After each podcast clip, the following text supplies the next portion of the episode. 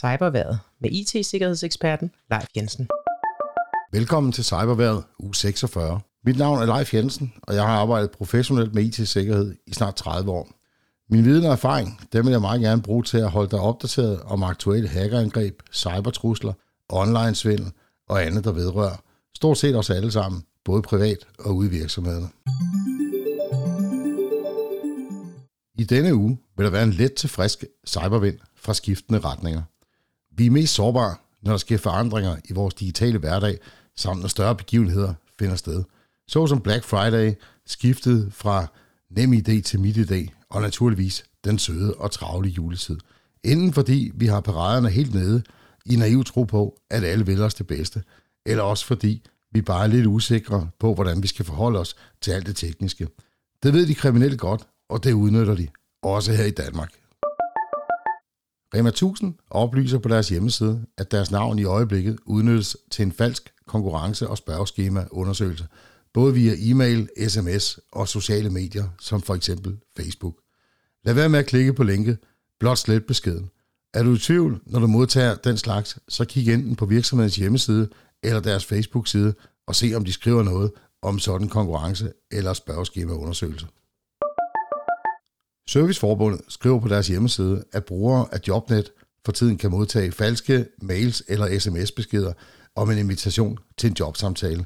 Og det kan jo godt være fristende at sige ja tak til sådan en jobsamtale, men øh, lad være med at klikke på linket, fordi det der sker, det er, at du bliver ledt til en falsk Jobnet-side, hvor formålet er at logge, logge ind oplysninger ud af dig. Skal du tjekke beskeder på Jobnet, så gå direkte på Jobnets hjemmeside. Beskeden her, den kan du bare slette. Som nævnt i sidste uge, så er svindlerne allerede godt i gang med at udnytte, at vi skal skifte fra NemID til MitID. Mediet IT Watch skriver, at der er en aktuel phishing-kampagne i gang, hvor du kan modtage en falsk mail, som ser ud til at komme fra Digitaliseringsstyrelsen. Mediet skriver, at der allerede er flere tusind, som har klikket på linket. Det skal du selvfølgelig ikke gøre. Det eneste, du skal klikke på her, er slet besked. For godt en måned siden var Ilum udsat for et cyberangreb, som ved første øjekast så ud til at blive afværget. Nu skriver ingeniøren, at bagmændene tror med at offentliggøre ca. 36.000 filer, som de angiveligt er kommet i besiddelse af ved dette angreb. Det vides endnu ikke med sikkerhed, hvad disse filer indeholder, om de indeholder kundeoplysninger og eventuelt kreditkortinformationer. Har du en konto hos Ilum, så vil jeg anbefale, at du som minimum ændrer dit password med det samme. Det er jo efterhånden blevet ret populært at handle med både aktier og kryptovaluta, og alle har deres egen yndlingsplatform at handle på. Handelsplatformen til aktier og kryptovaluta Robinhood blev hacket i sidste uge. Ifølge TechCrunch så blev 5 millioner e-mailadresser og 2 millioner navne på brugere samt et mindre antal øvrige kundedata stjålet.